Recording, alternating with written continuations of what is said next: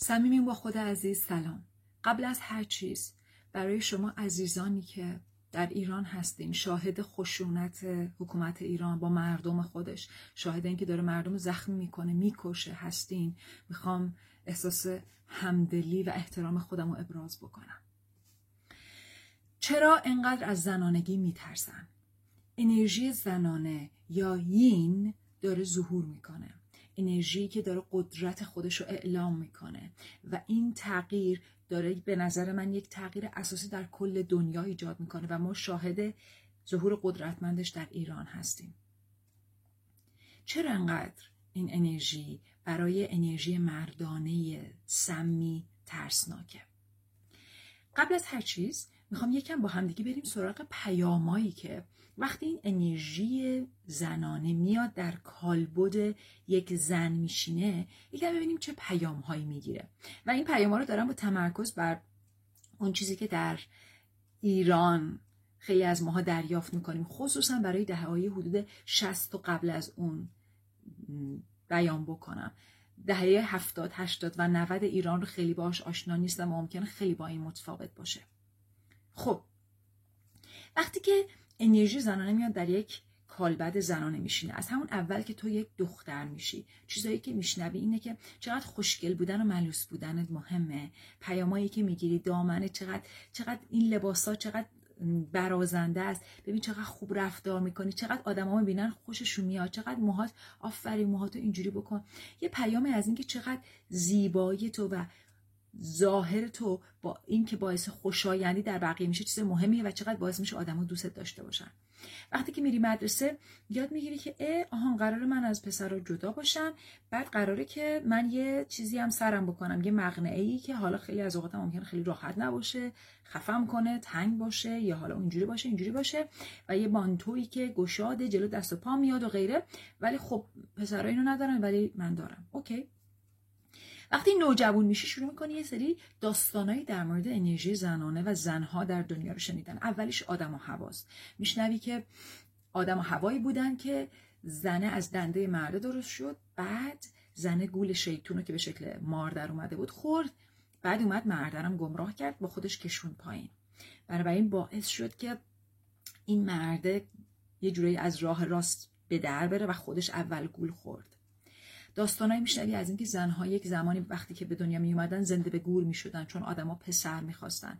ممکنه که حتی توی فامیل و آدمای دور و برت ببینی این پسر دوستی رو و حسی که خیلی اوقات خود زنها نشون میدن نسبت به اشتیاق به پسر داشتن. حالا مردا هم همینطور. باز چیزایی که میشنوی اینه که وقتی داری نوجوان میشی، بزرگ میشی و اندامای زنانت دارن در واقع تکامل پیدا میکنن، میشنوی که آ ببین اینا توشیه، در واقع اینا پیاماییه که میگیریم، شاید هیچ کس مستقیم اینا رو به ما نگه، ولی اینکه ببین الان این سینه های تو، باسن تو، رونای تو، اینجور چیزا در تو یه شهوتی ایجاد میکنه که تو باید مراقبش باشی، لازمه که بپوشونیش، اینا یه کارایی میتونه بکنه و یه جورایی به خودت میای میبینی که همون معصومیتی که انگار آدم‌ها توی بهشت داشتن و بعد یهویی ماجرای اوریان شدن و در واقع ماجرای جنسی براشون میزنه بیرون، انگار اینجا همینه تو نوجوانی. یهو به خودت میای میبینی که او او من یه جاهایی دارم که باید مراقبش باشم، ای وای.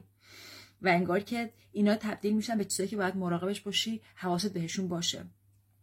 با سلبریتی ها و قهرمانای هالیوود و غیره آشنا میشی، میبینی که زنایی ان که چقدر پرفکتن، همیشه موهاشون قشنگ، آرایششون، انداماشون، دماغ و دهن و همه چیشون خیلی پرفکته، اندامای عالی، همه چی سایز درست و چقدر مردا براشون میمیرن و چقدر مهمه این جذابیتشون تأثیر داره توی این خوب بودنشون، دوست داشتنی بودنشون.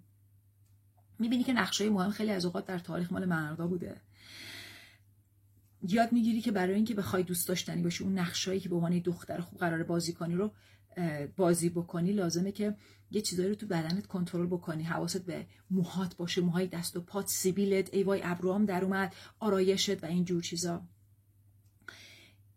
یاد میگیری که پریود چیه، چیزیه که خیلی از اوقات ممکنه باهاش شرمی همراه باشه. یاد میگیری که یه قانونایی هست در ادیان و حتی چیزای غیر ادیان اینکه یه جاهایی هستش که زن وقتی پریوده نمیتونه بره مثل مسجد، یا اینکه حتی توی کلیساها یه جایی هستش که حتی اگه پریود نباشه به عنوان یه زن حق نداری واردش بشی. وقتی که بعد زن میشی، در واقع حالا مرحله نوجوانی رو طی کردی، زن میشی، حالا وارد ماجرای رابطه جنسی میشی با مرد بودن و غیره. برای جذاب بودن مهم میشه چیکار باید بکنم که اون زن پرفکت باشم، تو رابطه جنسی چجوری قرار رفتار کنم، چجوری مثل یه سوپر استار رفتار بکنم. با پرده بکارت آشنا میشی، چیزی که مردا ندارن ولی تو داری، و اون وقت یه چیزی که باهاش میشه تو رو محک زد. تو اگه با بکارت داری این برات یه حسنه یا فلانه و چیزیه که یه مرد لزومی نداره که نگرانش باشه. بعدن همسر میشی، ازدواج میکنی یا وارد رابطه میشی یا مادر میشی و اونجا یاد میگیری که به عنوان همسر تو اگه زن خوبی باشی زندگی زندگی خوبه. اگه تو بلد باشی مرد تو نگهداری، مرد جای دیگه نمیره. اگه اون داره جای دیگه میره تقصیر تو، همه چی تحت کنترل تو. اگه تو بتونی خوب باشی، اگه تو به اندازه کافی خوب باشی، مرد خراب نمیشه. همون جوری که اگه بد بودی تو بهشتم کشوندیش پایین. اگه مادر باشی قراره که بیشترین عشق و ایثار رو برای بچه‌هات بدی، فداکاری بکنی. قرار نیست مادر خودخواهی باشی، قراره همه چی تو فدای بچه‌هات کنی. این ایده ها رو باهاش آشنا بودم. وقتی که از ایران اومدم بیرون بازم ایده‌های جدیدتر شنیدم. چیزایی مثل این که فهمیدم توی چین برای اینکه پای کوچیک زیبا دونسته می‌شده، خیلی از اوقات پای دخترها رو می‌بستن و پای بچه به همون شکل تنگی که بسته میشد کوچیک میموند، ولی به جاش استخون یه جور و در واقع با اعوجاجی رشد میکرد و او ببخشید و این پا کم کم به یه شکلی در میمد که وقتی زن بشه به سنای شصت هفتاد هشتاد میرسید به شدت مشکلات استخونی به هم میزد. یعنی پا اصلا به یک شکل خیلی غیر عجیب عجیبی در میاد، غیر معمولی در میاد، به خاطر اینکه اون کوچیک بودنش رو حفظ بکنن. با جادوگری آشنا شدم. فهمیدم که در غرب ماجرای جادوگری، آتش زدن جادوگرا و غیره در قرون وسطا چقدر چیز مهمی بوده و چقدر الان در موردش وقتی میخونی میبینی که اینا زنایی بودن که خیلی اوقات با طبیعت، با گیاها و غیره آشنا بودن و یک ترس زیادی نسبت به اینا وجود داشت و به بهانه‌های مختلف اینا رو میگرفتن، شکنجه میدادن، ازشون اعتراف میگرفتن، آتششون میزدن و غیره. در واقع یک ترسی از جادوگری که هنوزم بعضی موقع میبینید هست در جامعه‌های غربی. با ختنه زنان آشنا شدم، چیزی که تا جایی که من آگاه هم خیلی در آفریقا رسم بوده و هنوزم هر از گاهی از این دارو بر میشنوید، اینکه در واقع کلیتوریس زن رو قطع میکنن و این باعث میشه که زن تا حد خیلی زیادی لذت و کلان از دست میده در ماجرای جنسی و در واقع دیگه سر و گوشش نمی جنبه. با شورت آهنی آشنا شدم در یکی از موزه های اروپا، شورتی که دوک ها، پادشاه ها برای زنانشون داشتن که در واقع قفل می شده دور زن، دور ناحیه تناسلی زن و زن می تونسته کارهای عادی مثل ادرار مدفوعش رو انجام بده ولی دیگه رابطه جنسی نمی تونسته داشته باشه. وقتی که در واقع دوک می رفته سفر، اینجوری خیالش راحت می شده. بنابراین این انرژی زنانه، این انرژی زنانه که از ریشه زندگی میاد، این لایف فورس، انرژی زندگی، خیلی جاها تحت کنترل بوده. چرا؟ چرا انقدر انرژی مذکر سمی از این انرژی میترسه؟ به خاطر اینکه انرژی زنانه سلامت اون چیزیه که آزادی میاره، احترام میاره، حقیقت رو رو میکنه، بازی ها رو به هم میزنه، کاسه های دروغین رو میریزه، بت‌ها رو میشکونه. در واقع وقتی که انرژی مذکر سمی یک هدف خاصی داره، اون انرژی که بیاد حقیقت رو بگه، معصومانه بگه که اینه یه چیزی درست نیست، براش میشه دشمنش. داستان پادشاهی که خیلی متکبر بود و بعد یه سری خیاطای دروغینی اومدن گفتن ما یه نخی داریم که فقط آدمای باهوش میبیننش و می‌خوایم برای تو با این لباس درست کنی و پادشاه گفت آو بسازین و خلاصه این پادشاه این لباسو پوشید و راه میرفت، کلی هم پول داد به اون آدمای خیاطای دروغین و هیچ کی تو شهر جرئت نمی‌کرد که بگه نمی‌بینه، اصلا خودش هم جرئت نمی‌کرد که بگه من نمی‌بینم این لباسو. همه میگفتن وای چه لباس زیبایی، چون می‌خواستن وانمود کنن که باهوشن. تو یکی بچه‌ای گفت پادشاه که لخته و برای همه یه شوک بود. وقتی که ما در اون قالب انرژی مذکر سمی هستیم که میخوایم چیزایی یه جور خاصی پیش بره که بهش میگیم دوگم بودن یا متعصب بودن، انرژی زنانه سلامت برای ما دشمنه، چون حقیقت رو رو میکنه. پس برای همینه که در دنیای امروز، نه فقط ایران، در دنیای امروز ما اینقدر عدم شفافیت داریم، سیاستمدارایی داریم که گاهی اوقات احمق‌ترین هان. به پوتین نگاه کنین، به رئیس جم... به رئیس کره شمالی نگاه کنید، به به کس... به بوش، به کسایی که دنیا رو میچرخونن نگاه کنید، ببینید که چه جور آدمایین. ما دنیایی هستیم که خیلی توش دروغ زیاده، سنگدلی زیاده، بی‌تفاوتی. ما کلی داریم بودجه صرف می‌کنیم برای اهداف سیاسی و نظامی، در حالی که کلی بچه دارن هر روز میمیرن از گرسنگی. پس ما یه چنین دنیایی رو باش روبرویم و انرژی یین یا انرژی زنانه سلامت تنها چیزیه که میتونه بیاد و این انرژی مردانه ای رو که در یک قفلت و سمی بودنی فرو رفته به تعادل برگردونه و این دوتا با همدیگه میتونن تعادل و سلامت رو به دنیا برگردونن. و یادمون باشه فقط این انرژی مردانه سمی در مردها نیست، در زنها هم هست، در تک تک ماها هم میتونه ریشه بدوونه. خیلی از اوقات این کسایی که خودشون میشن سربازهای انرژی مردانه سمی یه جورایی میشن در خدمتش، که متاسفانه ما الان در سرکوب‌های اخیر ایران داریم میبینیم اینو.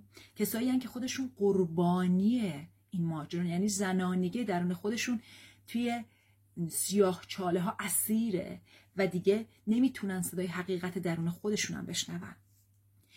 من انرژی مردانه سمی رو فقط در مردها ندیدم. من انرژی مردانه سمی رو در زمانی دیدم که واکس... توی اینجا وقتی واکسن اومد خیلی مخالف واکسن بودن. بعد کسایی رو دیدم که چه مخالف واکسن چه موافق واکسن طوری رفتار میکردن که میخواستن طرف مقابل رو به زور به سمت جایگاه خودشون بیارن و بقیه رو سر، سرکوب میکردن، محکوم میکردن. من انرژی مردانه سمی رو توی آدمای مذهبی دیدم، انواع مذهب‌ها. انرژی مردانه سمی رو در آدمایی دیدم که گیاهخوارن، وقتی که بقیه رو دائم قضاوت میکنن و خان هی با چوب مجبورشون کنن اون کاری که میخوان بکنن، گوش نخور. من انرژی مردانه سمی رو در آدمای معنوی دیدم که ادعا دارن که با مدیتیشن و مراقبه و غیره من آدم بهتریم و تو آدم بدتری، بیا من درستت کنم. من انرژی مردانه سمی رو خیلی اوقات در فمینیست ها دیدم، در کسایی که زنن ولی به شدت باعث ترس انرژی زنانه میشن، چون دائم منتظرن که به تو سرکوب بزنن و در واقع بگن که کار درست چیه. در آزادی خواها دیدم، در کسایی که دنبال حق سیاه‌پوستان دیدم، در همه جا در آزادی خواها هم انرژی سرکوبگر آزادی رو دیدم و در خودم بارها و بارها شناساییش کردم. بنابراین حواسمون باشه انرژی زنانه سلامت انرژی که حقیقت رو رو میکنه، انرژی که آزادی میده و آزادی میخواد، احترام میخواد و احترام قائله، کسی رو مجبور نمیکنه که جایگاه خودش رو دنبال کنه، حقیقت خودش رو دنبال میکنه. حواسمون باشه که به اسم آزادی بقیه رو آزادی بقیه رو نگیریم، همونطوری که حکومت فعلی ایران به اسم جنگ با استبداد جهانی و غیره خودش داره بزرگترین استبدادها رو به مردم خودش در واقع روانه میکنه، اینا رو داره به مرد فرو میکنه به مردم خودش به اسم این که من دارم به شما چیز خوبی میدم برای بهشت اجباری. و یادمون باشه انرژی زنانه سلامت در همه ما هست و انرژی مردانه سلامت هم در همه ما میتونه باشه. لازمه که دنیا یه تکونی به خودش بده و دنیا از درون تک تک ما شروع میشه. مراقب خودت باش در این روزهای سخت. تا هفته بعد، فعلا خداحافظ.